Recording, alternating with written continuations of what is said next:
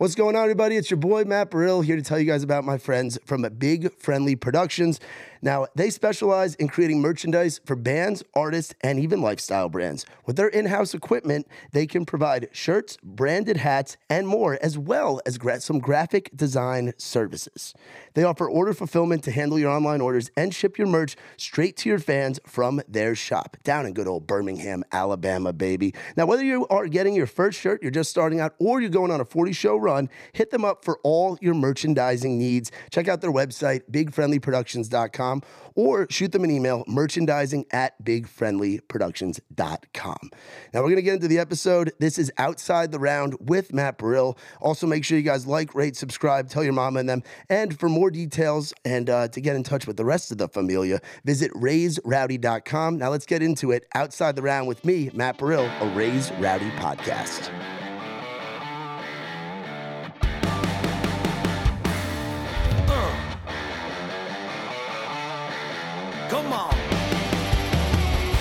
This is Outside the Round with Matt Burrill, a Raised Rowdy podcast.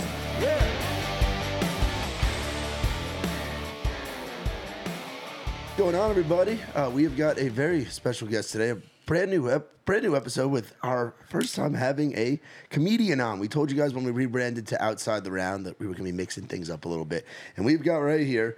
We've got with his live album Twice Removed. We've got our boy Evan Berke in the house, uh, the pride of Atlanta, Georgia, living here in Nashville. Yeah, yeah. Thanks for having me. Dude, thanks it. thanks for being here and Yeah. doing this, brother. Um, Totally.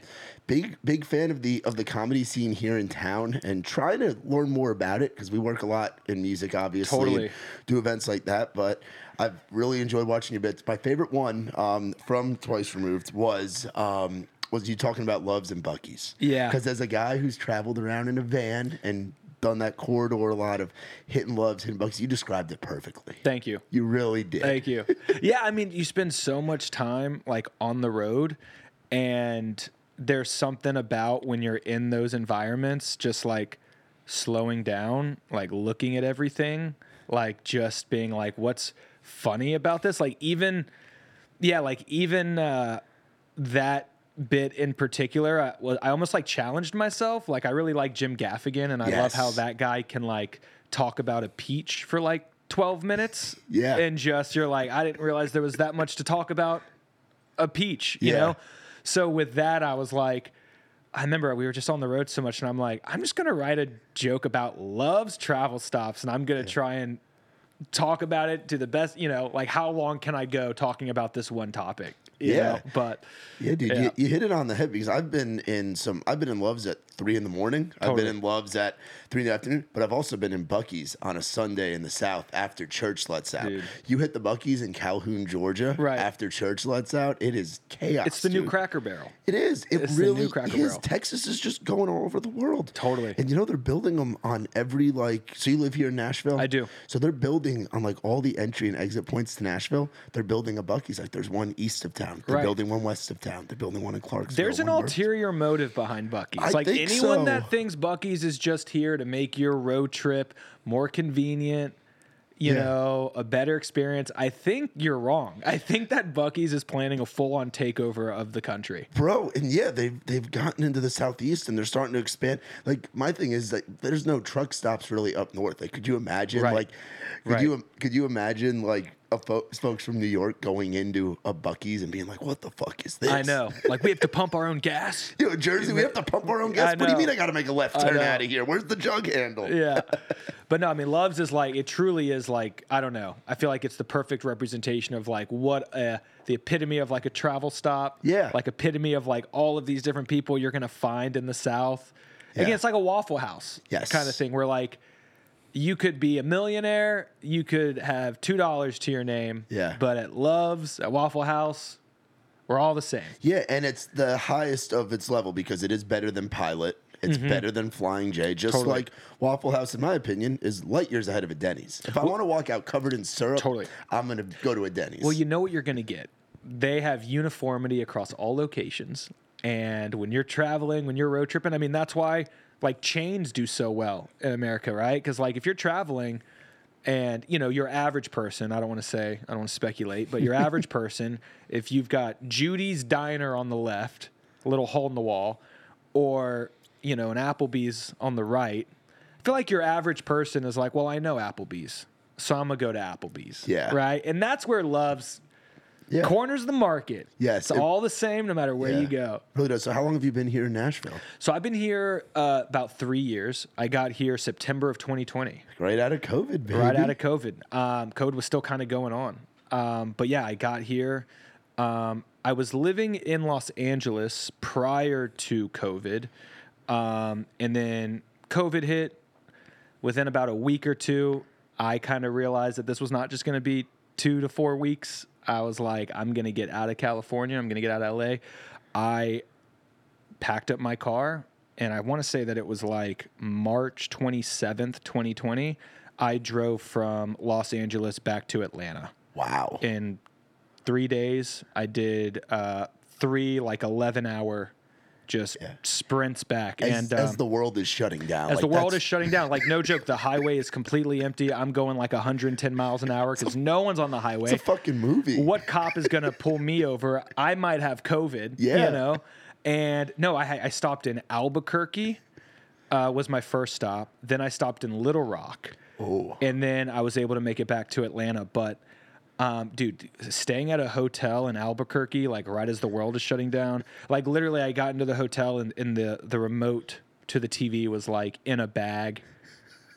Like Yeah. everything was covered. Like yeah. Hotel breakfast sucked during I mean, COVID. the hotel in Little Rock was sketch to say the least. Yes. Um, I'm like the only person at this hotel. I'm like the only person traveling. Um, so yeah, so I, I I ended up being in Atlanta from about April 2020 until about September of 2020, um, and then I moved here. And my whole plan initially was from LA to move to Nashville, um, even before COVID.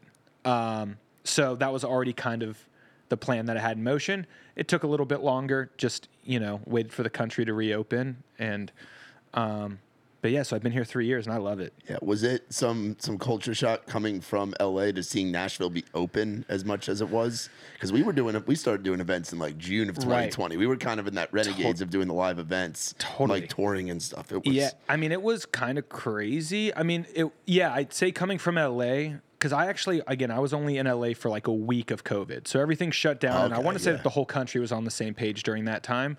Um, but then again, being from Atlanta, born and raised, my whole family's there, my, all my friends.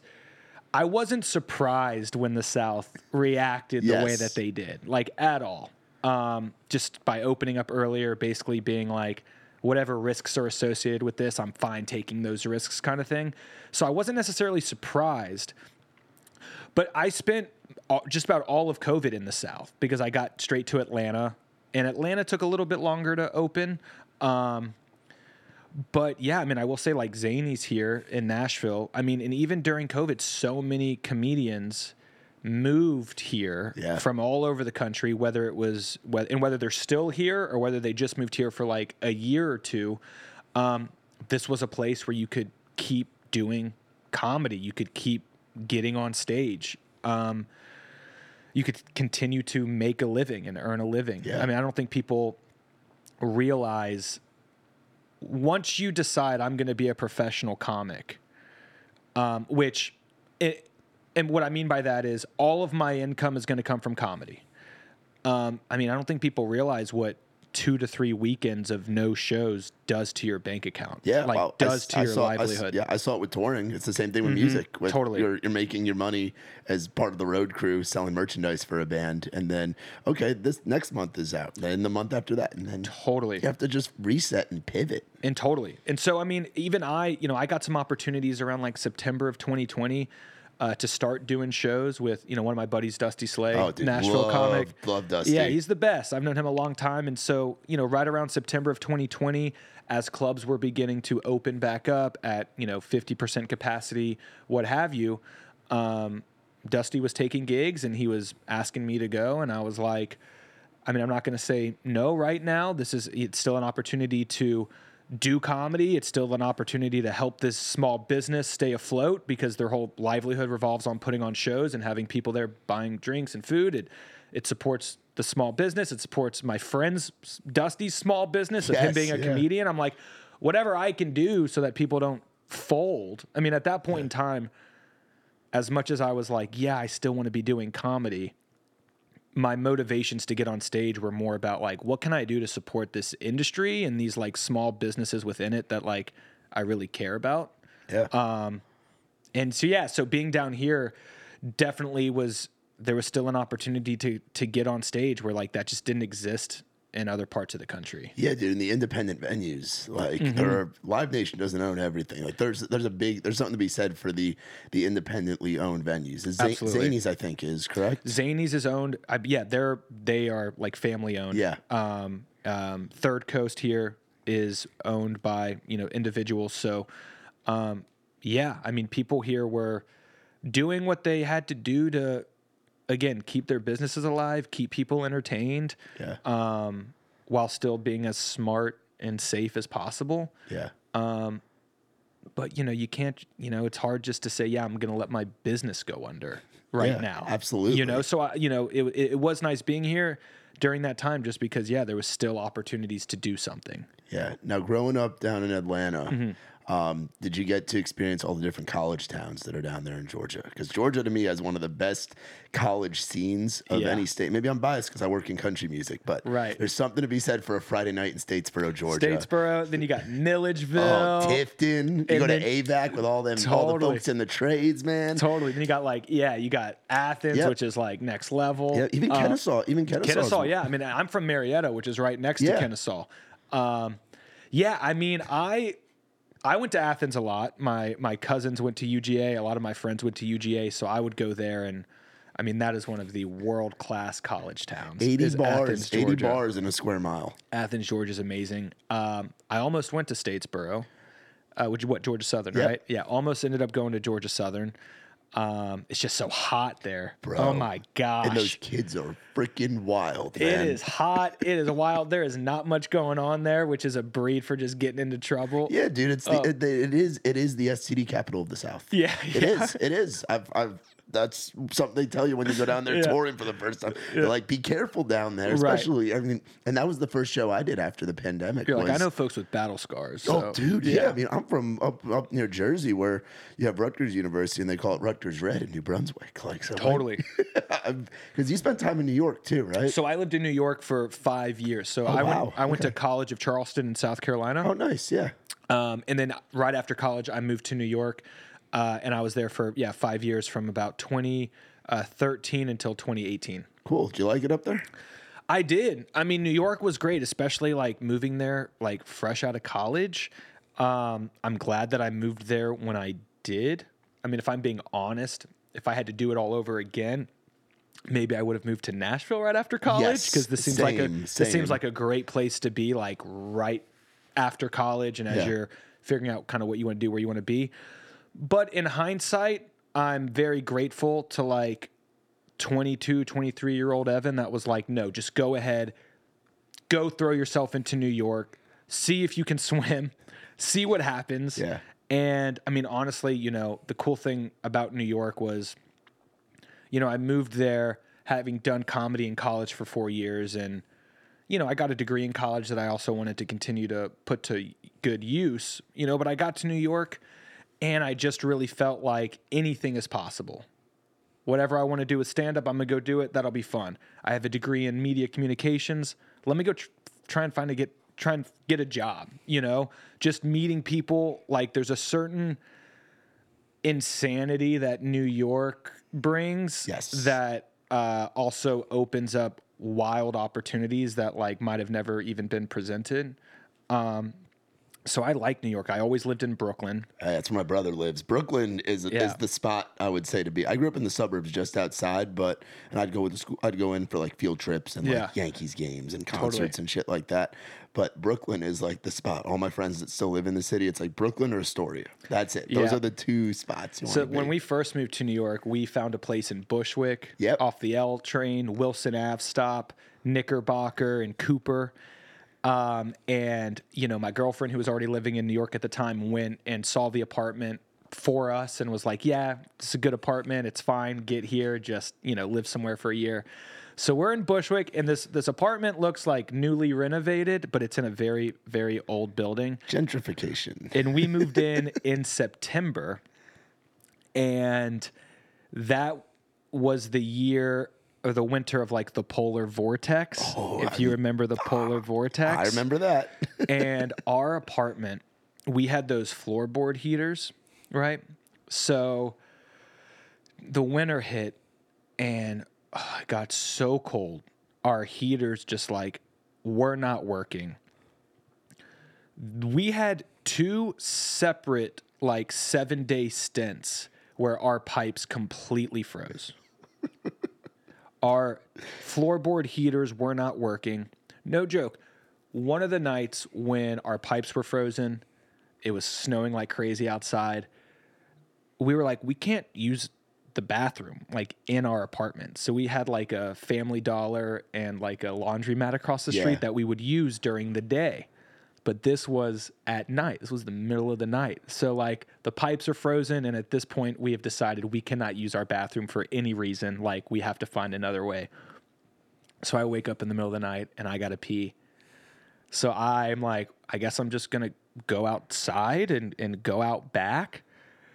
And I go, I'm out back, I pull my pants down, I'm starting to pee, and I slipped Oh no, dude. and fell right on my back and just peed on myself.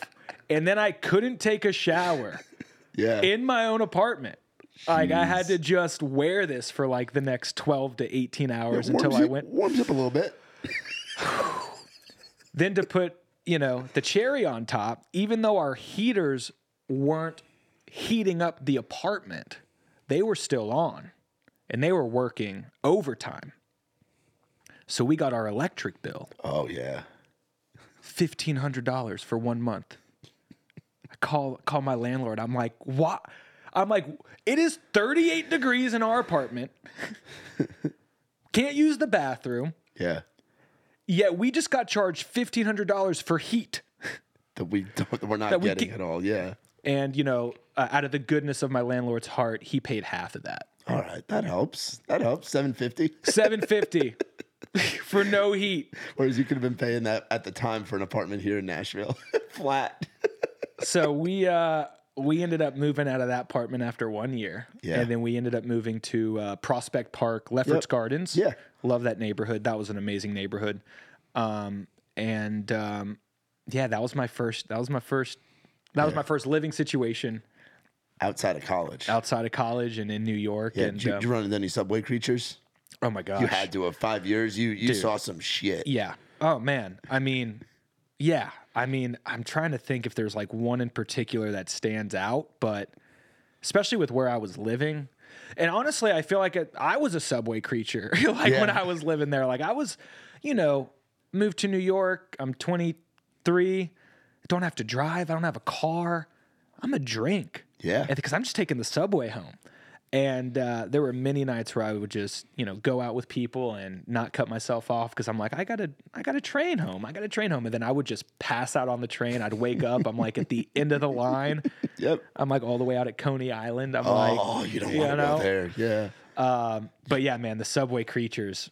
Uh, yeah, There's something. What was your favorite? Did you ever go to any of the parades in New York? Because we do a lot of parades, especially back then. yeah. ton of parades. Like St. Patty's Day is an event. Even even Pride is a is an event. Yeah. Puerto Rican Day Parade is a. I'm all Greek about parade. that mermaid parade at Oh, Coney Island. dude, the Mermaid Parade I loved the mermaid spectacle. parade. Yeah, the mermaid parade, and I loved Coney Island.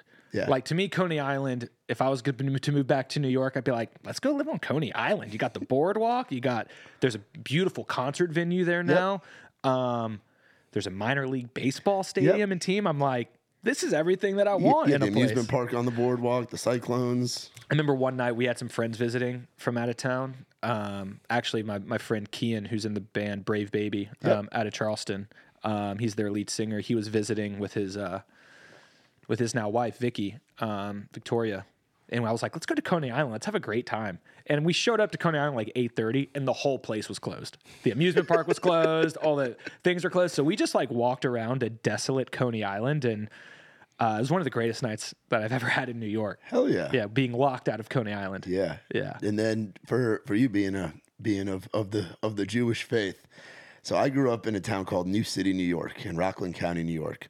And I worked for like the town's like parks department and stuff. And I remember one year, and we've done it many a times, but one year specifically when I was working there, when I was in when I was in college, right out of high school, we hosted I forget how you say it, it's either the Maccabi or the Maccabee games. The Maccabi games. My, oh my gosh. my hometown has hosted that multiple times. Really? Like we and where I'm from, it's like like um I did the Maccabi games, Bro. I competed. yeah, dude. What year is it? I This mean, was did 20 you did you uh did you host? Because you know, like when the Maccabi games come to town, our they ask you to host, Yeah, our parks were hosting stuff. and they also ask you to host athletes. Yeah, I didn't host Like to any, li- any you know, to athletes. stay like, with we had, you like, we had more temples than churches in the town I grew Right. up in. Like bar mitzvah and bat mitzvah season. It's like a Right, season. Like right. you, you collect the yarmulkes. And I grew up in the Um, opposite. Like I grew up Jewish, surrounded by like in the Bible Belt. by the Bible Belt. But you know, I did the Maccabi games. My brother did the Maccabi games. My dad coached, so I did baseball. Okay. Wasn't any good. Made the team because my dad was the coach. Yeah. Uh, but we ended up winning silver. Wow. uh, at the Maccabi games, and we went to um, our Maccabi games were in, I believe it was San Antonio or Dallas, um, where where I competed, and uh, gosh, every year though for the baseball, it was like Boca Raton Yep. was where you're they're like feeding these kids like you know steroids. You're Yeah, just lots look- of pastrami. you're just looking at these kids, and I'm like, we're the 12 to 13 age group. I'm like, this kid has a beard. Yeah. I'm like, what is happening? Every year it was like Boca had just these studs. Yeah. Um, so we lost to Boca in in the championship. But yeah, I did the Maccabi games. At my, they're super fun. Yeah. Um, and it's just a cool way to compete and the, li- the little Jewish Olympics. Yeah, honestly, Yeah. the JCC goes it goes a long way. It's man. cool. Yeah. Yeah, because I grew like where, and it's just like a lot of folks down down here don't get that culture. Like we we had um, an area called Monsey, New York, largest population of Hasidic and ultra Orthodox outside of Brooklyn in Israel. Yeah. like I grew up like Wow. around it. Yeah. Like, like, what was that like for you? it was so my family had a business where I would deliver. We had a, we had a, um, a franchise of a water company called Culligan Water. So we would go in the homes and like deliver for like water softeners, um, the cooler bottles, things like that. So I'd go in the houses and it was just a different culture. You have all the kids everywhere. You have you have the shaved heads with Right. the wigs, the mannequin heads with the different color wigs, Yeah. and the husband picks out. You see the buses go by, and there's the cloth in the middle where the women are on the one side, the men. It's just such a different thing, dude. dude like i'm so i've never like you probably know more than i like i've never been in a home with like hasidic jews before Yeah, dude, like, I've been to the mikvahs. You know what the Yeah, mikvahs are? no. It's their bathhouses. They all bathe together. We had a water softener for that. I've seen some shit. wow bro. did I- you bathe with the jews No, I didn't. I did not bathe with the Jews. that's what this clip's going to be called Yeah, bathing, with, the, jews Bathing with the Jews. I look inside of a Rockland County mikvah. Um, no, um, but like, but I also got spoiled. because if you with- do you got to clean the drains bro Oh, a lot of hair in there. Dude, i'm joking dude. I mean, but I think I got spoiled. Like, I'm not Jewish or Italian, but like my family, I always say, is the most Jewish and Italian family. What are just ya? because I'm like I'm Protestant, like Episcopalian, Okay. and like for religious wise, and then like just like like English, German, Scottish, like a mixture of just a whole bunch of shit. Yeah. But like I grew up around like the in New York, you have the mecca of just awesome Totally. Jewish and Italian foods, man. Like bagels, bro. Yeah. I had the I was spoiled with bagels and Yeah. lox and bacon, egg, and cheese Yeah. and all the good shit. And going to Katz's Deli and buying the thirty dollar pastrami, Pastrami sandwich. sandwich, Yes, yeah. that's bigger than your head, but you have to get it totally because it's a staple, you know. Yeah. So growing up there, but coming down here was best decision I ever made. I love being down in Nashville. so what what made you come down here what was your uh, deciding So factor? I was a radio DJ in New Jersey, and I worked in the country music scene. And I had some friends that were like local artists and made their move down here in 2018. And they'd been telling me, "Hey, you got to get down here. Hey, you got to get down here." So I came down to visit, and by the end of it, I worked on Broadway. I was a security guard. Awesome. On Broadway here in Nashville. Awesome. Which was I learned a lot of Yeah. shit real fucking quick, Yeah. bro. You talk about some shit. Working the door at Whiskey Row. And just the humanity down here when you see people thinking there's no consequences to their actions, which again, Broadway Scoop attracts. Nashville. Scoop Nashville tells you there are there are consequences for your Yeah. actions when you come here. Totally. Yeah. I'm, so you so country music was something that brought you down here. I'm Yes. also huge country music, Yeah? which is weird. Growing up Jewish in the South, like we're a country music family. But you're in Atlanta. You have all kind, literally every kind of music. Atlanta Totally. is such a big music town. From like you talk about. I mean, you guys had the hip hop scene Mm-hmm. and still do in a lot of sense. Like from where it started in New York and was in L.A. Like. OutKast, what the South has, the South Totally. got something to say. I Totally. mean, you got to grow up in that era. I mean, people seeing- love country music in in Atlanta, um, but uh, it's not like there's not the culture that's kind of built around it. Yeah. Um, like there is here. I mean, my first concert was a country concert. Who was when I was it? in- it was uh, Brooks and Dunn and Big and Rich. bro. They were co-headlining. I was in like sixth grade. You know, Save a Horse, Ride a Cowboy had just come out. Yeah. I, as a, I was super into the song Red Dirt Road. Yes, And uh, Ain't Nothing About You. yes. Like, yeah. Ronnie those- Dunn just sings, and it's Dude, just his like the vo- voice, the man. voice of God, just like hi- talking. His voice was one of the first voices I heard, being like, "This dude, this dude has the greatest voice I've ever heard." Yeah. Um, and so you know, I was like, I told my mom, I'm like, dude, we got to go to this concert. You know, so we went to. It was at Hi-Fi Buys, Yep. Lake Lake Lakewood Amphitheater in Atlanta. Um, Dude, that was my first concert. And I didn't even know what to expect. Like, I didn't know what a concert was. I almost thought you went to a concert and just listened to the songs really loud with the band also there. Like, I didn't realize that they put on a whole show. Yeah. Like, I didn't know what to expect.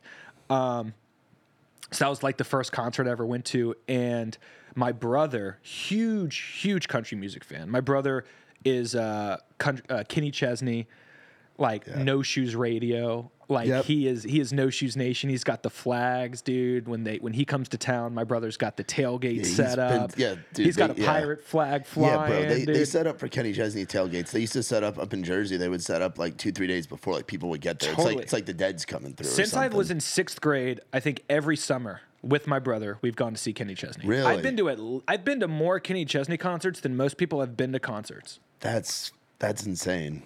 It's like our ritual. It's like our yearly thing. Yeah, and and for uh, for an East Tennessee guy to do, and then he's like, I want to be a pirate, and then he just comes out. We got beach Chesney, and he and he takes you to the floor, Bama, and it's just awesome. Totally.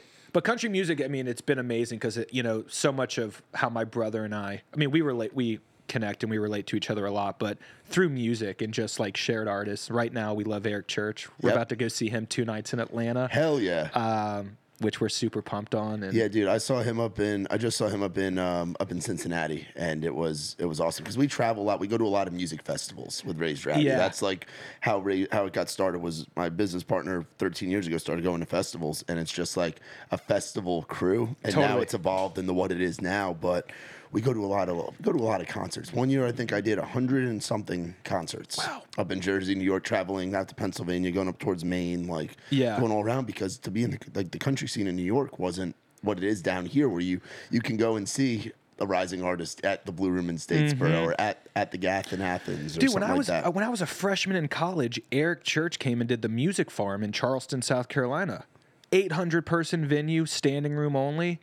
All he had was a big Jack Daniels banner Yep. behind him, and it was just rock. Yeah, that and who knew that this guy would go on to be like the one of the biggest acts in in all of the genre? yeah, Um, yeah. Did you find it hard to be in the country music scene, like in the Northeast? Like I, I want to say when I was in New York, I think they said there wasn't. There was only maybe one country music station in Yeah. like New York Yep, City, yeah, and it came in in 2013. and it came in yeah while I was there. Yep, yeah, yeah, because that because 2013 is the year I graduated high school, And so it- I was right did it around there. coincide with when they did like the CMA or the or the CMT awards in New York or They something? did. They did a big. They did a big award show there, and then they had a festival there. They tried to do a country festival at Randall's Island where they do Governor's Ball, and it just didn't. no. just didn't do well. The the the Hicks way out in Long Island are only going to come. No. Only going to. There's only. I there's mean, my brother came to visit me in Brooklyn when Eric Church was there, and we went and saw Eric Church at the Barclay Center, and it was a fine show.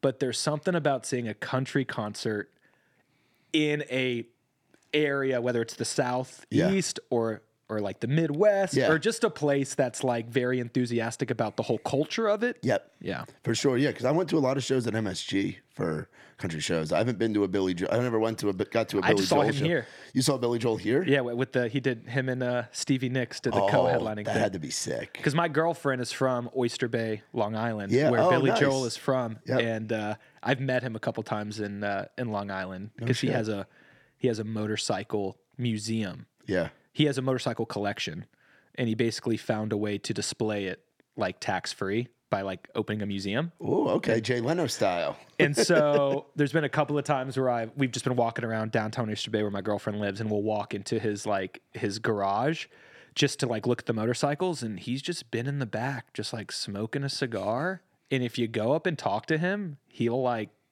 just talk to you about motorcycles. It's pretty cool. Yeah, that sounds. That sounds. Uh, But cool. yeah, so we saw him down here because Yeah. the MSG thing is just like it's hard to do. Yeah, yeah. I saw. I've seen Aldean at F, at um, MSG. I saw FGL at MSG, and then I got to see Garth at Yankee Stadium, which was pretty Wow. fucking sick. Garth at Yankee Stadium as a Yankees fan. So you're a big baseball guy, right? Huge baseball fan. Big Braves fan. Go Braves! Congrats on the way. having just the success that you guys have had after the years of the, the Georgia choke being a Yeah, real thing. totally. Between between what was going on in Athens, between the Hawks making the playoffs every year and getting shut out by LeBron, to them taking the damn hockey team away from you guys, to the the- Braves getting so close. To the Falcons. Yep, and biggest- the Falcons' biggest, the biggest uh, choke in NFL history. Yeah. I mean, seriously, yeah. No, the Braves are. Uh, I mean, the Braves are so important to my family. Like we we love the Braves. We we bond over the Braves. yeah, Um, and yeah, ever since like 2018, they've had this like something cooking. And if you've Yeah. been paying attention to what they're up to,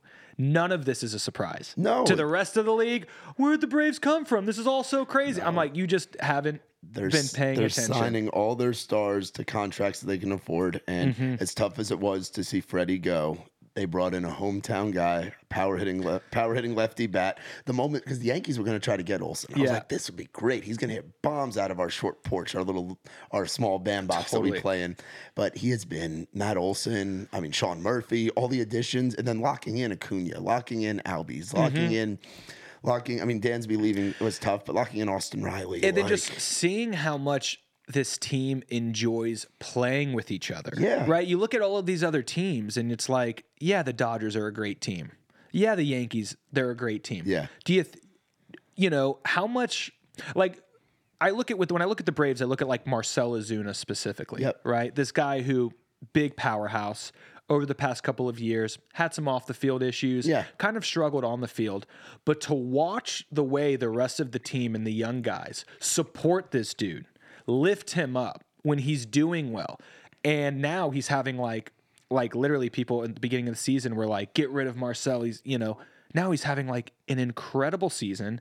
And uh, so much of it is because of the way that this team is like, you know, picking each other up. Yeah, and, And- as and as a veteran, he's bringing along like Acuna. I mean, the year that he's having is It's history. insane. It's yeah, history. Anytime you're watching like history unfold in front of you, it's amazing. And just to watch, you know, I grew up going to the Braves, watching them at Turner Field. Yeah, do you miss Turner? Not at all. Because you'd go downtown, it wasn't, it's hard to get to. And then there's no fan experience around the stadium.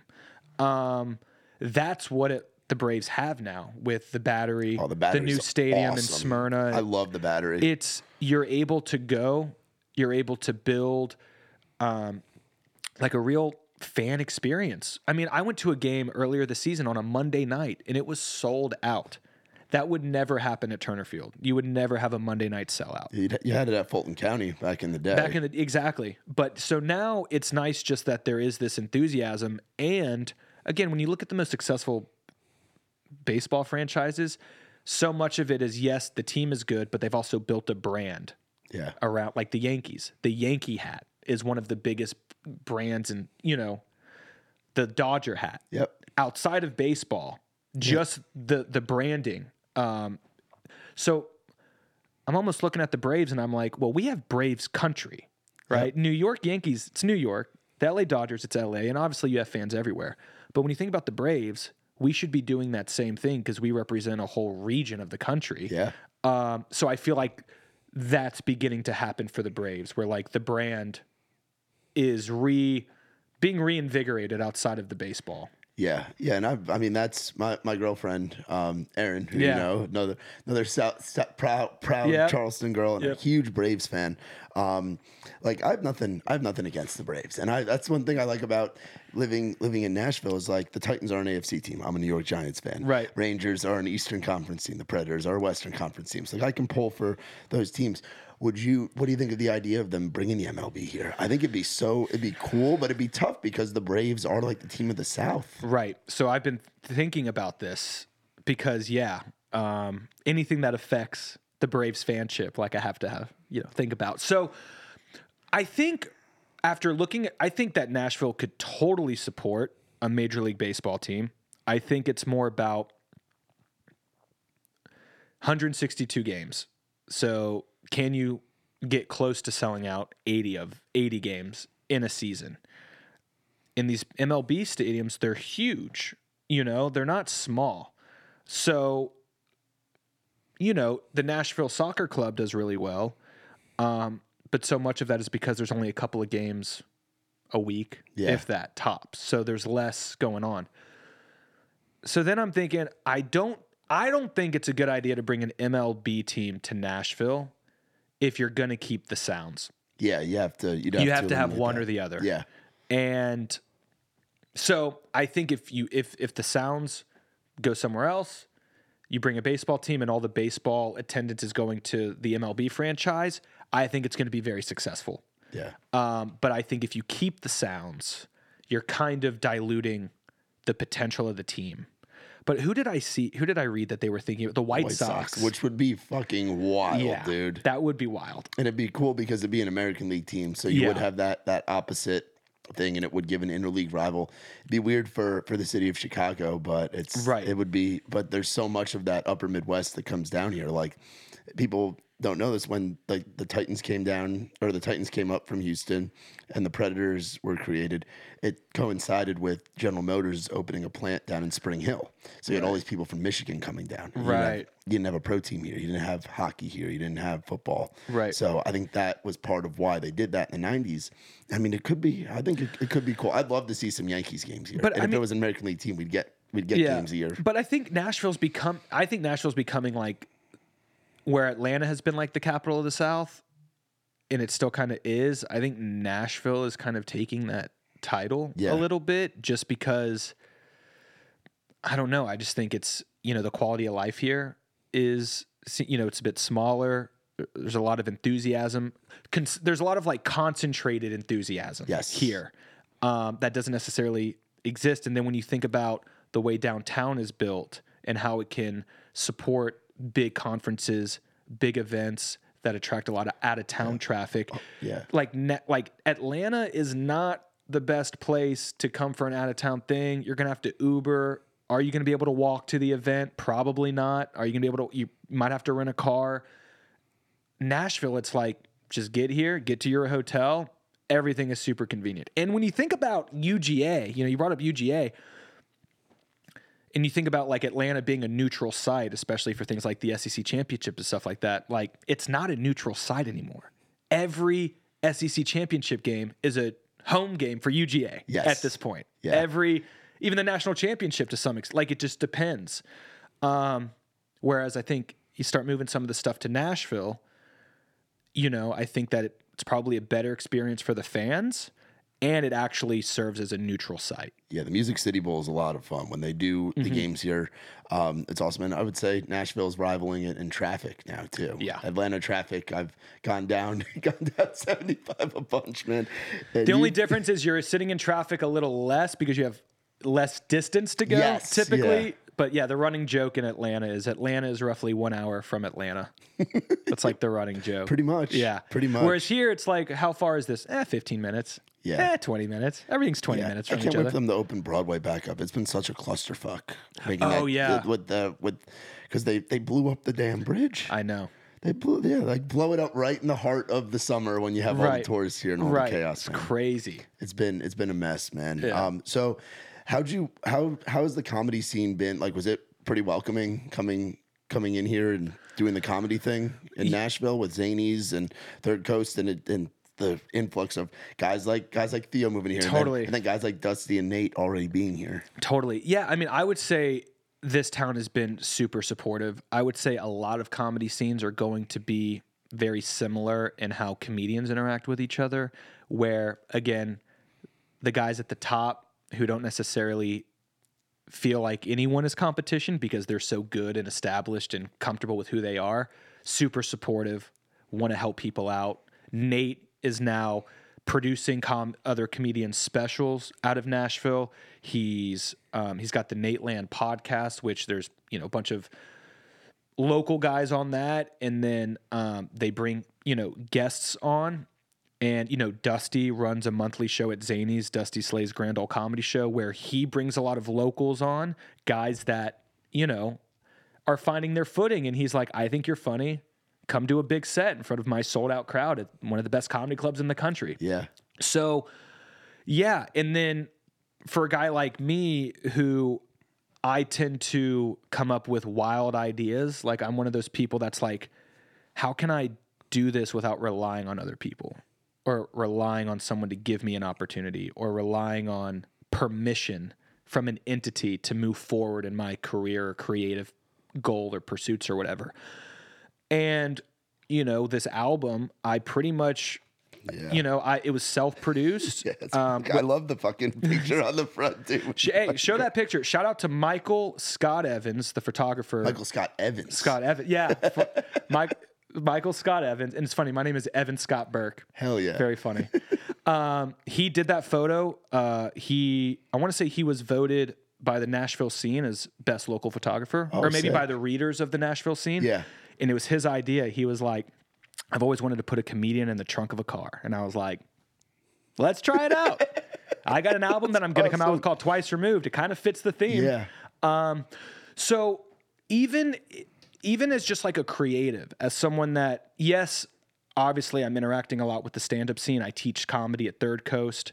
Um, I would say the support that I got and have gotten from people outside of the comedy scene has been incredible, amazing, inspirational in the sense of like I had this idea to record this album and record this special and I know that I can't do it alone, right? Because I'm I'm I'm a comedian. That's what I'm good at. So I need to outsource these other things. I need to find a good filmmaker. I need to find a great audio engineer. I need to find a great photographer, a, a graphic designer. I need to find a venue that's going to support this. Um, the enthusiasm. There was enthusiasm from within the comedy scene, obviously, but the thing that I found most amazing about Nashville was like the enthusiasm that all of these other creatives have have had. People who are world class in audio engineering, people that are world class in photography. Yeah.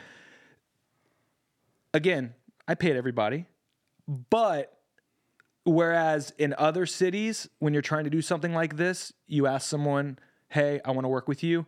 Um, they tell you what their rate is. In Nashville, I found people ask me what my budget is Yes. and that game changing for like someone who has just like an idea that they know they need to kind of do themselves to be around insanely talented creatives that were open to hearing my budget and working with that versus being like my rate is this or not at all. Um i'd say that's the thing about nashville that has just like blown me away and exceeded my expectations Yeah, it's definitely different from New York in that aspect. I felt that when I came down here, like Yeah. especially being in the music world. And it's like I'm not a songwriter, I'm not an artist, I'm not even a, I'm not even a musician or a producer or anything. I'm a Right. am a personality within the within the whole grand scheme of things. So like the music scene kind of lives where folks go to Red Door and folks Mm-hmm. do that. Where's like where do, where do the where do the comics hang out? Like Yeah. where's where's y'all's watering hole where you guys go Totally. to? So a lot of the comics do go to Red Door. Okay. Uh, a lot of comics hang out like at Lakeside Lounge Yes, in that, East make- Nashville. that makes a lot of sense. I was over there last week actually. It's a great place to go after or before a show at the Basement East. Yep, Mickey's. Yep. A lot of comics hanging out at Mickey's. Um, and then when you want to talk about like where are comics hanging out to like do comedy pretty regularly, well, Tuesday nights at the East Room, is like one of the. It's called the Ultimate Comedy Open Mic. That open mic's been running for maybe over a decade, probably longer. So every Tuesday night at the East Room, you know, anyone can throw their name in the hat. So if you're listening to this and you're like, I'm funny, I'm funnier than all these other people, go to the East Room on Tuesday night, throw your name in the hat. And then on Wednesdays, Bowery Vault, uh, right next to Mickey's, um, comics are hanging out there. And then on Friday nights, Cafe Coco. Cafe Coco. Yeah. So that's where comics are hanging out to do comedy. But when comics are just hanging out, you know, um, I would say it's like Lakeside, it's Mickey's, um, and then like places like uh, Bastion, kind of in that area. Okay, yeah.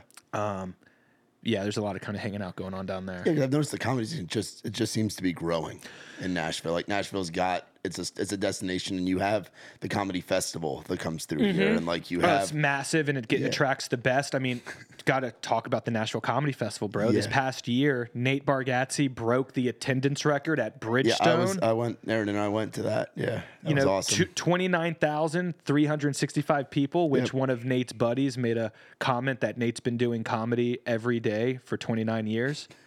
29 years, 365 a day. And that was the number that broke the attendance record, which is Wild, crazy. Yeah, um, And then, yeah, I mean, as it relates to comedy, and there's going to be comics that probably listen to this and are like, this guy has no idea what he's talking about. That's fine. In my experience, you go to New York or LA, you're going to be doing five minute sets. Everywhere you go, you're going to get five minutes. Unless you're booked on a show, which takes a long time and it takes credits and it takes credibility. And yeah, you're only going to be doing five to six minute sets everywhere you go. Like that's kind of all you're going to get. So you have to develop your material within these like five to six minute increments. And then you got to keep like starting and stopping, starting and stopping. And by the time you get momentum in your set, you're already done. You're getting the light. The thing that I've found about cities like Nashville and also like Austin is oh, becoming a lot like this very similar to Nashville in a lot of ways. even places like Denver, Yep. right? Is you come here, and yes, if you're doing the open mics and you're relying on those types of opportunities, you're going to beat five to six minutes. But there is a lot more opportunities in regions like this to do a 10 to 15 minute set, even before you're ready.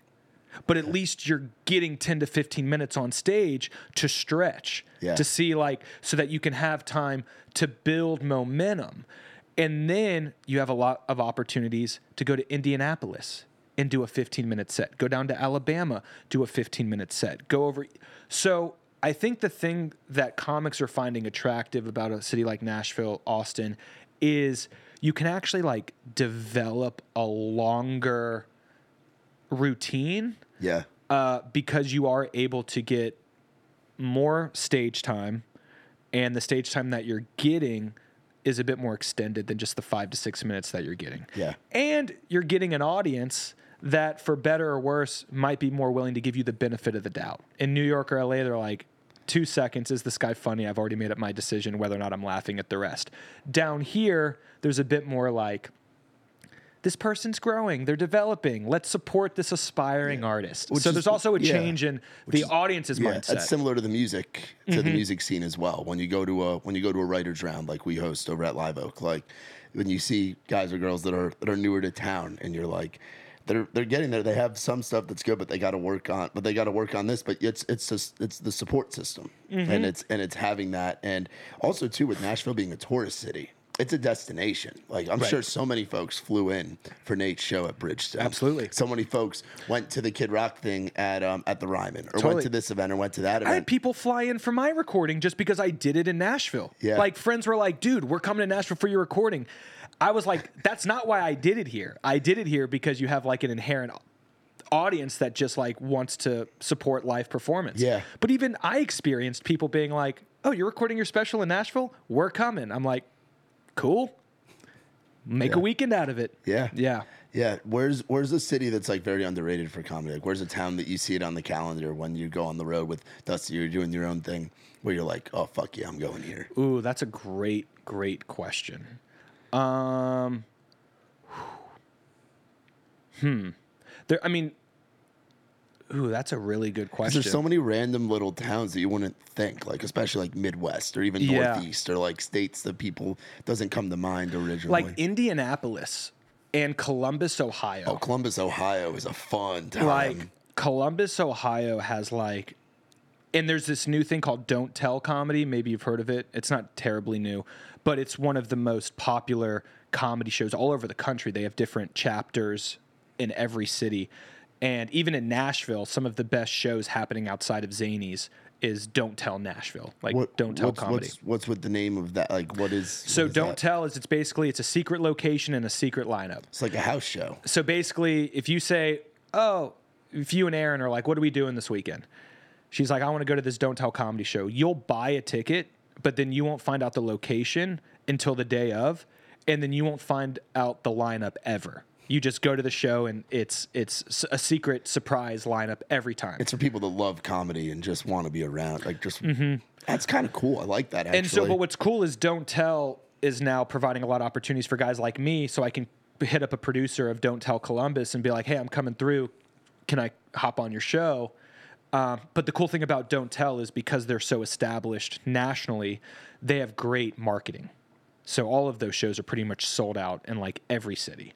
Um, but Columbus has like apparently like one of the best um, don't tells and just like indie comedy scenes in the country. Yeah, I've had I've had good times in Columbus. There's a venue up there because you working in country music, especially on the small level, when you're Yeah. in a, when you're when you're ten deep in a van, Right. and you're going to podunk towns like going to your going to whether it's like a college town like a Statesboro or a Milledgeville or it's like a Boaz, Alabama, or some random bumfuck town. Columbus is I like Columbus a lot. Yeah. that's cool that you said that. Yeah, Columbus, yeah, and again, it's all so close here. That, and that's why people are choosing Nashville is because in any direction, there's probably a great city with a good scene or a Yeah. good opportunity for you to perform. Um, and you know, there's a lot of comics where that's their goal is like, I want to tour, I want to be on the road, I want to be in a different city each night. Yeah. You know, Yeah, so what, what's kind of your goal with what you're doing? With what you're doing now? Yeah, great question. Um, I love performing. I love doing stand up. I love getting on stage. Like I love telling jokes. Um, so right now the goal is to uh, have as many people see this special as possible that I created, but also start working and building towards the next one. Um, but I also have a lot of other passions and interests. I like to. I, you know, I was on TMZ for yeah, a yeah, few I saw years. that in there, and I, I heard you say that. I, Yeah. I think that I think that, that works with the with my NDA. So I- that's why I wanted. To, I didn't Yeah. know how much you wanted to talk about so, yeah, all that. So I worked at TMZ for a few years, where I was a I was a correspondent, and I was also like interviewing celebrities on the wow. street, and then I would go and uh, present my interview on the TV show, and then I was actually a news reporter for them, and I would go on the new go on their show and and deliver the news. So I do enjoy TV presenting. I enjoy hosting things that have nothing to do with comedy. yeah, Um So, you know, that's a great question. Um, but I'm just going to go ahead and put it out there because that's what you do. You speak things into dude, existence. fuck it, go for it, Ultimately, I want to find a role being a personality in professional wrestling. Bro. I love professional wrestling. Bro, I love WWE. and I've always wanted to be the ring announcer. So not Michael Cole or JR, not the guy on doing color commentary. I want to be the guy that's like coming to the ring, weighing in at 289 pounds from Chattanooga, Tennessee. Like I want to be that guy. I want to be PA? I want to be PA. Um, at the end of the day, I like to be a part of things that bring joy to people, that inspire people, that uh, you know provide an escapism for people. Yeah. And I've always enjoyed just like taking on a role within these different things that allow me to serve the project, but also allows me to do things that I enjoy doing. And with that, it is kind of open ended. Like there's a lot that I enjoy doing. So to say like, what is my one specific goal? You know, I don't totally, I don't totally know, but Yeah. I know that I want to be a continue to be a part of these entertainment enterprises Yeah, that like make people happy. yeah. Wrestling. That's a that's a cool one. See, I grew up watching. I wasn't as big into it as some of my some of my other friends were growing up. Like I didn't have like a John Cena or a Triple H shirt or Yeah. like like I know I know what um like like D-Generation X and like all that kind of stuff was um when I was working one of the when I was doing radio, we had an AM station in our building, and we'd go and do like the weirdest events through Central New Jersey, which is a very you see Right. all kinds of shit. Right. The, the true armpit Basically, of call America. it the South. yeah. Well, it's like the South. It's like the South, but it's just you just see a lot of weird shit. So there was um in Nutley, New Jersey, they would do a benefit like a professional wrestling thing, and it was all these guys, but then they'd bring out like guys like Tito Santana and like Tommy Dreamer. And I watched Tommy Dreamer hit this poor guy that was like a real amateur wannabe wrestler. I saw him hit him with a trash can, and I was like, Jesus Christ, Uh-huh. Right. what is going on here? And then I've been to like the micro wrestling things because a lot of the venues that we went to with Trey, Yeah. the day either there were some times where like we would show up and before our load in, they'd be finishing up like a wrestling event. There's actually one in Statesboro, one of the times we went there, and it was like a micro wrestling Yeah. event in Statesboro before the show. Yeah. And it was just like you see some that's a wild world, dude. Totally. And yeah, I mean, it's just this. I just love the chaos of it all. I love the enthusiasm. The storylines are fun too. The storylines. I mean, I went to an episode of Monday Night Raw when I was, I want to say I was in seventh grade, and The Rock came back to wrestling on this night. Like he Oh. returned, um, and I have never been in a. It, it was March first, two thousand and four. Look it up. Monday Night Raw. The Rock returns to defend Mick Foley from Evolution, and uh, I have never been in an arena that just lost their mind. The the volume, just the energy, the the love and the passion. And I don't know. I think one of the things that draws me to wrestling is that I compare it to comedy a lot. Like, no one's asking us to do this in a way. We want to do it. We bring meaning to it. yeah. You know, like wrestling is this thing that ultimately doesn't make sense, but when you have a whole arena that has suspended their reality or, and is and is engaging with you and the one that you're presenting, well now you've added meaning to it. And it's kind of the same thing with with comedy. It's like you're in a room with a microphone and it could go one of two ways. People could be like, "What is this?" or "This is comedy." You know? And so and then just the years and years and years of grinding that no one sees within both, whether it's wrestling or comedy, performing in high school gyms, performing in Statesboro or whatever. Yeah. It's like equivalent. And then, you know, after 15, 20 years, hopefully you get the opportunity to uh, be showcased at the highest level. Yeah. Uh, but within those years, you're battling self doubt, you're battling people judging you, you're battling all these things. But um, so there's something I always relate to Yeah. with it.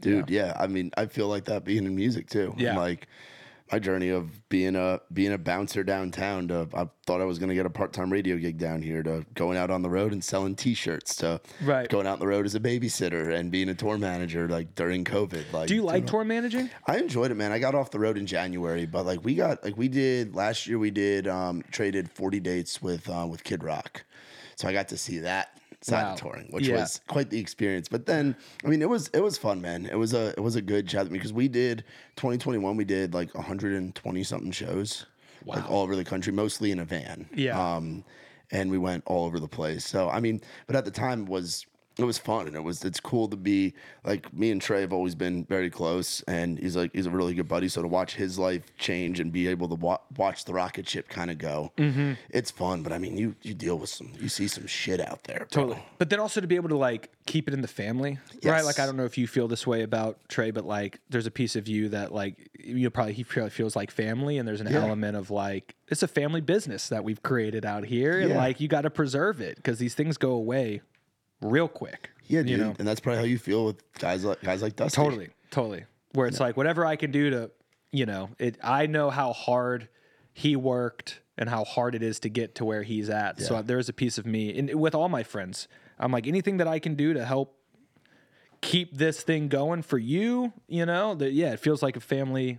It feels like family, and that's that's when it, the whole thing takes on a new meaning. It's not just comedy anymore. Now it's like no, this is. It's Yeah. more than that. Like we go way back, you know. So even if comedy wasn't a thing, we'd still be doing whatever we can to support each other. Yeah, you know. hell yeah, dude. That's awesome, man. So what do you got on tap for the rest of this year? Now we're getting to the fall. The year's Totally. flying by. Totally. So rest of the year, I've got got a few shows coming up. I'm in Atlanta, September 15th. Um, I'm in Asheville, first of October. Um, and yeah, I mean, right now, you know, I put the special out. It's it, people are watching it, people are enjoying it. It did well on Apple. It's got some views It on YouTube. yeah, I mean, It, uh, the album debuted number one on the iTunes comedy charts when deal, it came man. out, Yeah. which was for an independent, self-produced record. Yeah. Like, pff, very proud of that. Yeah, put the special out on YouTube on my own YouTube channel. That Yeah. when I put it out, I only had about hundred subscribers to my YouTube channel, and now I'm at like thirteen hundred Bro. subscribers. Let's go, dude. That's fucking Thank awesome. yeah. Um, so again, so much of this has just been me learning as I go, but also, you know, truly believing that um, it, it's the kind of thing where you know a lot of comics were like, don't don't put the special out until you have more of a YouTube subscribers, or don't don't do this until, and I'm like, you know what, I'm putting it out. I'm seeing what happens. So Yeah. I'm taking that risk. So, so yeah. So for the rest of the year, you know, I'm gonna be doing as many shows as I can to uh, spread the word about the album, and then yeah, I'm I'm really just going back, as they say, just going back to the lab, man, and just starting from scratch, just like really, you know, there's a piece of me that I know I'm going to do stories from this album when I perform. Um, but moving forward, it's like, yeah, the goal is to write a whole new hour that, you know, is better than this one. Yeah. Um, that I feel just as good about. Yeah, so that's it kind of from living life. Exactly. Honestly, it comes from living life and having those moments, having those those Larry David moments where you're where you're up where you're getting ready for that that flight to the BET Awards. Totally. And you're and I'm just like you, man. Yeah. I'm I'm California sober. I quit I quit it. I quit drinking um quit drinking a little over 7 years ago. Um but I still am very 420 friendly. And when it comes to getting on a plane, I like to try and get higher than the plane. Totally. Yeah, that's where that's I'm it. at. I'm That's right there with you, bud. So Yeah. I could relate to that when you were telling that moment and dude, poor what was it, Saeed? Saeed. Poor Saeed. That guy's a I mean, he helped you out. He, He- did. He did what he, he could. did what he could. He did what he could with what he had, Exactly. and then he what he had he put on the second floor. totally. Uh, totally. But yeah, so I'm I'm just really focused on you know, I, in my as as as we've kind of touched on, I like to go places and then start over. Yeah. I like to go places, but kind of build something up, go back to the bottom and start over. Yeah. And I definitely feel like I'm kind of, you know, obviously I'm not starting from the bottom and completely from scratch, but um, I am, you know, a lot of this material is stuff that I've been doing over the years and slowly but surely just making it better and punching it up. Um, so now I'm at a point where I'm like, how can, how, how to continue to do comedy without relying on any of this material, Yeah. completely starting over from scratch. And, and I'm the kind of person that writes on stage a little bit. So I like to have a bullet point topic, like I want to cover this, but then I like to go up on stage and just kind of ramble about it and record myself and then go back and listen to what I said, what worked, what didn't work, and then kind of start the process there. So, you know, I got to get myself back in that headspace of uh, going out and just bombing night after night, Yeah, all uh, in the name of developing more new. yeah. And where's the material. pl- and where's the place where you go? You do that mostly at at Bowery or, or So yeah, Bowery Vault on Wednesdays, Cafe Coco on Fridays, Third Coast on Mondays. Um, you know, there's an open mic in this town at least once a week, sometimes two and two a night. yeah, Um, So yeah, that's kind of where you and then and then yeah, just continuing to uh, do headlining gigs on the road with some of this material, but Yeah. then while slipping in some of these newer jokes in, bet- yeah. in in between, so that you know you're kind of masking the fact that yeah. it's new. How how I haven't been to one, but how cool is New Material Monday at Zanies? I feel like it's like I've had. There was one night Erin and I were gonna go, or I was, or I was gonna go. I think Erin had had her daughter that night, and my buddies went to it, and both Nate and Dusty performed. Like you never know who's Yeah. gonna hop up there. So I can't I can't speak any more highly of like New Material Monday at Zanies. Um, it is where you're gonna see the best locals, the guys that are working really hard, making a name for themselves, like having really good sets at these dive bars, and then it gets back to Zanies, and they're like, let's see what this guy's got. So it's you're seeing people get opportunities that they view as life changing for themselves, which again is very fun to like watch and be a part of. But then, yeah, New Material Monday, if there is a nationally touring act that is rolling through Nashville on a Monday night, they are going to be at New Material Monday. And that could be anybody. Yeah. Kathleen Madigan's, I think, shown up to New Material Monday. Nate's there pretty regularly. You know, Dusty's there regularly. John Crist might be there every single Monday. Yeah, I've heard that, Um, yeah. You know, and then, but then, yeah, you get these out of towners who sometimes people are left over from the weekend Yeah. and they'll stay for Monday. So, and then I, I want to say, I think it's still true that if you buy a sweatshirt, if you buy a Zany sweatshirt uh, and you wear it there, you get in for free to every new material Monday Wow. for life. That's a good that's a good merch So buy incentive. the Zanies, buy the Zanies hoodie, and you'll get into new material Monday for free for life. Wow. that Yeah. is that is some good incentive. But during pan the co- during COVID and the first six months of new material Monday, ooh, might have been the best show in the country really?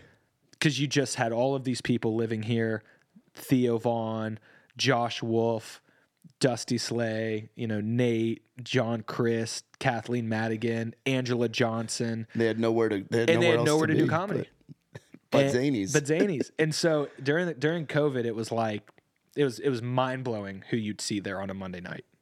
That's awesome. Yeah, that's Yeah. how I felt doing the music stuff during COVID because all the artists were here, and Right. you'd, someone would be having a party in their backyard, sitting around a fire. You never know who was going to show up, or or doing events in town. Like you could see somebody at a at a whiskey jam or at a What's live your what's like- been your like biggest holy shit Nashville moment? Um, well, for me, like a full circle thing was so I had I had my college radio show from 2013 to 2017, and I was able to get guys that are really big now, like get them to come on my little 25 watt college radio show in Central New Jersey. I had I had Morgan Wallen on there, I had Wow. Luke Combs on there, like when they were little like baby acts, you know, like early on. And when I remember first moving to town and going to Revival when it was at Tin Roof, um, which was an institution. It's not there anymore, but it's still here in town once a month.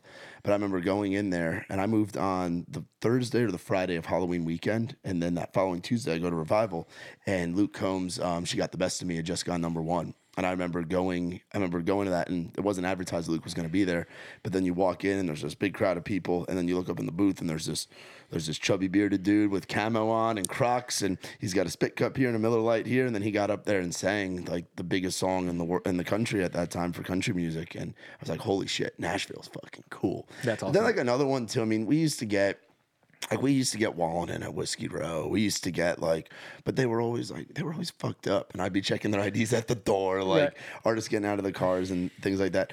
I did do I did a whiskey jam takeover for my birthday in January, and um, Chad Kroeger from Nickelback was there, which that was pretty cool too. that's that was pretty cool. That's which, incredible. Which we love butt rock. I don't know if you're a big butt rock guy or not. Yeah. I just I just went and saw the I don't know if this if this constitutes, but I just I went and saw the Goo Goo Dolls. uh, Bro, yeah. With OAR. That absolutely constitutes. I think it constitutes a little bit, yeah, he- and I'm all about it. Yeah, it's like that's like one That song name, dude. Yeah. I was like, oh my god, I haven't heard this in like 15 years, and I am yeah, we do we- hard we, right do now. it. We do it. Yeah. Oh, dude, same. We do it. We do it um, twice a year, and we have it coming up. We're gonna be advertising it soon. Um, we call it Nothing But Rock Night. So it's like it's butt rock. So it's the radio station. Yes. 1029 The Buzz. Nothing but rock. I love that. Um, and it's we do full band karaoke. So we get our buddies that play down on Broadway, and we rotate like band guys, and then we have country artists covering Nickelback, Hinder, Creed, Saliva, Limp Bizkit, Three Doors Down, Lips of an Angel. Stain- bro. Like we do all of that I stuff. used to have a joke about that song. bro, really? Yeah, it just sounded like Satan was like really in love with somebody. Yeah. It's really good to hear your voice saying my name. It sounds so sweet. You're like, wow, Yeah. is it sweet? you Yeah. sound mad. Yeah, sound angry. Yeah, yeah, yeah. Yeah, that's Um, awesome. yeah, Big dude. butt rock guy. Yeah, dude, we have. I'll, I'll show you. We have an account. Um, it's called Butt Rock Night. and Our buddy Brian Frazier, who spends a lot of time at Zanies and stuff too. He's an artist in town. Um, but really, him and his wife Holly love comedy. Yeah. and they're they're always at always over there at Zanies. Um, and um, he runs. He's one of the guys that runs the account for us. And it's like it started out with like a hundred something followers, and now we're at we're coming up on like thirty thousand, and its Wow. reach is at like millions. And it's just butt rock memes. Right. It's just. Fred Durst memes. It's it's Right. Creed memes. It's like how can we make these people think that Scott Stapp is our god? You know, Right. like that that kind of shit. So He lives here, right? he does, yeah. He lives here. The Three Doors Down guys live in Murfreesboro. Um, Nickelback has a lot of roots here now. Um, Daughtry just oh my signed. gosh, A, Three Doors Down, Kryptonite, right? yep, Daughtry just signed a country deal. Um, Aaron Lewis lives here from Staind. Yeah. Like it's it's all coming back. Did you see the the cruise they're doing? Creed is doing a cruise, the Summer of '99 cruise, and it's like Creed, Three Doors Down, Buckcherry, Yes. Tonic, like all those fucking bands. And then they just that sold out so quick. They announced the second one for the spring, and it's got um, Daughtry on it.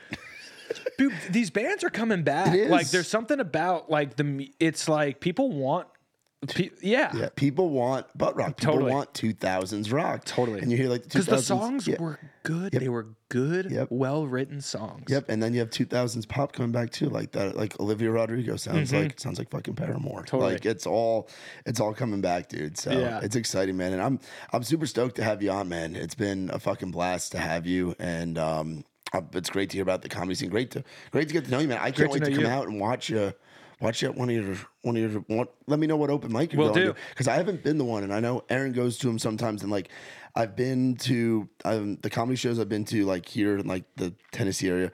We did like um, Kid Rock's comedy show um, last the year. Ryman, right? Yeah, Trey got up and kicked Yeah. the night off playing Dick Down in Dallas at the Ryman, which was just a spectacle. But like I went to that I and think then Dusty I saw, has a picture in his podcasting studio of of that all lineup. that, yeah, of that whole lineup. that whole and lineup, Trey's yeah. just standing there in the corner. He's like, "What the fuck am I doing here?"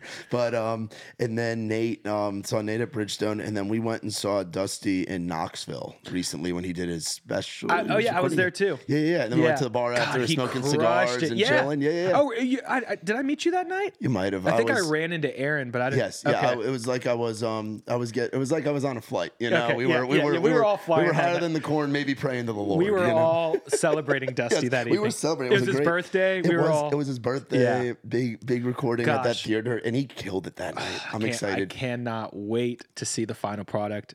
It's gonna it's gonna be one of the best moments in comedy I think ever. Yeah, dude. I'm very excited great for special. that. Yeah. But where can people go to find you? Is it Evan Berke on Evan everything? Berke, E V A N. Last name is B E R K E.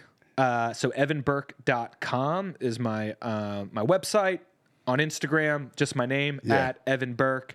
Uh, my special, Twice Removed, Yes, is Twice on YouTube. It's on my YouTube channel. Please subscribe to my YouTube channel. I plan on releasing a lot more videos uh, now that I know I have subscribers. Hell yeah, I have a lot. I feel like I have a lot to uh, maintain now. Um, but yeah, that's where you can find me. So please watch the special. If you laugh even once, share it with someone Yes. that will also laugh at something because uh, that's how you can support independent artists is just Yeah. by. We've made it so easy with social media. Just the share button. That's Yes. all independent artists want. Share It's and just a follow please or a share. sub. Or- yes, that's all. That's all we're looking for. That's it. We all be sure to check out our boy Evan Berke. Um, twice removed. It's fucking hilarious. Me and McElwain were watching it earlier and basically pissing our pants. It was fucking awesome. So y'all be sure to check out our boy Evan Berke, twice removed. Follow on his website, all that stuff he was just telling you. Go and do it. Um, shout out to our friends, Big Friendly Productions, Saxman Studios, our boy Mitch Wallace with the Digital Marketing Agency, and of course Whale Tale Media. If you guys want to know more about Raised Rowdy, look up raisedrowdy.com. Give us a follow on there. Come out to one of our events and uh, mark the calendar for Butt Rock Night. Um, so for my boy Evan right here, for old sweet boy behind the camera, I'm Matt Burrill, and this has been Outside the Round.